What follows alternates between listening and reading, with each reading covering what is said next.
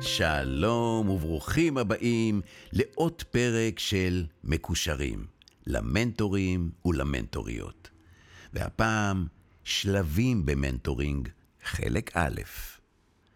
לתיאור השלבים השונים במנטורינג בחרנו בדימויים מעולם הבנייה.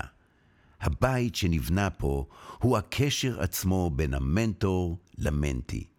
במנטורינג, כמו בחיים עצמם, ההתקדמות היא לא בהכרח ליניארית.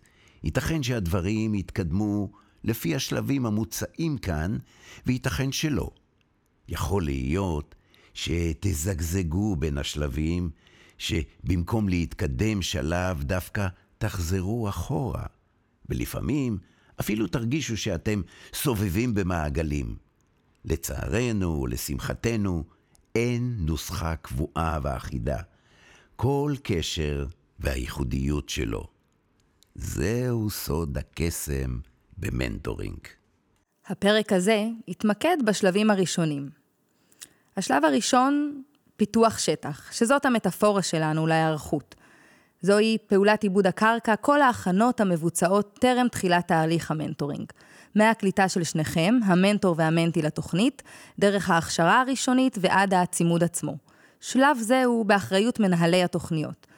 אך ככל שתיטיבו לספר על עצמכם ועל הציפיות שלכם מהקשר, כך מנהלי התוכנית יכירו אתכם טוב יותר, ויוכלו למקסם את חוויית ההתנדבות שלכם.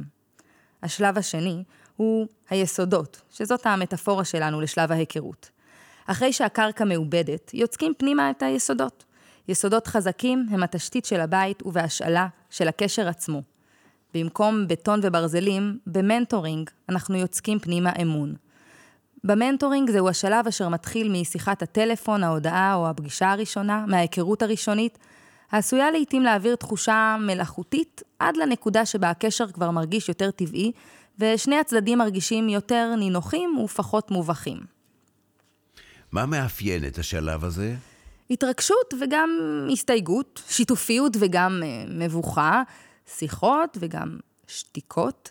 זה שלב של גם וגם, של רגל אחת בפנים ורגל אחת בחוץ, של רצון לקשר והטלת ספק בו זמנית. חשוב שתדעו, זה בסדר, זה טבעי, זה נורמלי. אז אה, אולי תגידי לנו, למה זה קורה ככה? למה זה ככה? כי לוקח זמן לבנות אמון. כי צעירים רבים מגיעים כשהם למודי אכזבות מקשרים קודמים. כי צעירות רבות מגיעות ללא אמונה בתהליך או בעצמן, כי התהליך דורש התחייבות, אחריות, פתיחות. כי החיים מורכבים, וזה בעצם די מפחיד להכניס מישהו חדש, אדם זר לחיים שלך. וזה עשוי לקחת זמן, וניסיונות חוזרים להבין ולהרגיש איך נכון לבנות את הקשר הזה. נהדר.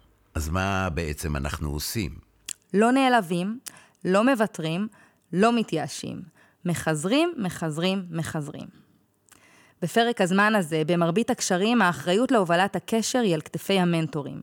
זה אומר, דורי, שהאחריות שלך היא לשלוח הודעה למנטי כמה ימים לפני הפגישה. להתקשר יום לפני. למראית עין זה נראה שאתם מתקשרים להזכיר ולתאם, אבל מתחת לפני השטח אתם בעצם מראים למנטי שהוא חשוב לכן, שאתן מתייחסות אליה ברצינות. זהו modeling במלוא מובן המילה.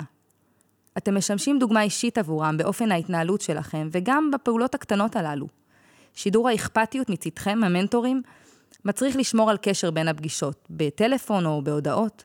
מצאו את הפלטפורמה שמתאימה לכם, וחשוב מכך, את התדירות הנכונה לשניכם.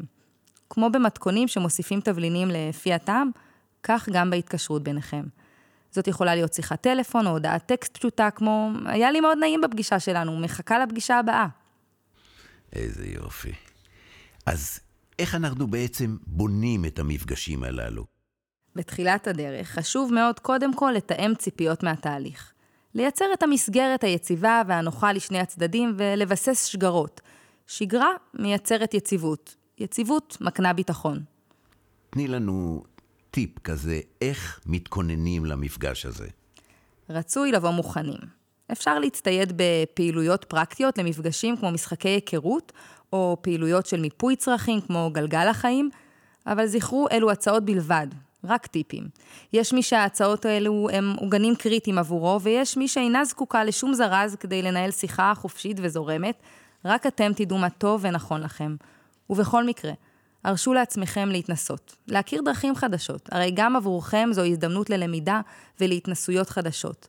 ואם לא מנסים, איך יודעים? והטיפ שלנו להיום, כל תוכנית היא בסיס טוב לשינויים. הפרקטיקות חשובות, בעיקר כיוון שהן נותנות ביטחון, עוגן, מסגרת, אך הן אינן העיקר. בתוך גבולות הגזרה שהוגדרו על ידי צוות התוכנית, יש למנטורים את שיקול הדעת ומרחב התמרון לנתב את הדברים שיעלו במפגש הטבעי בין שני אנשים.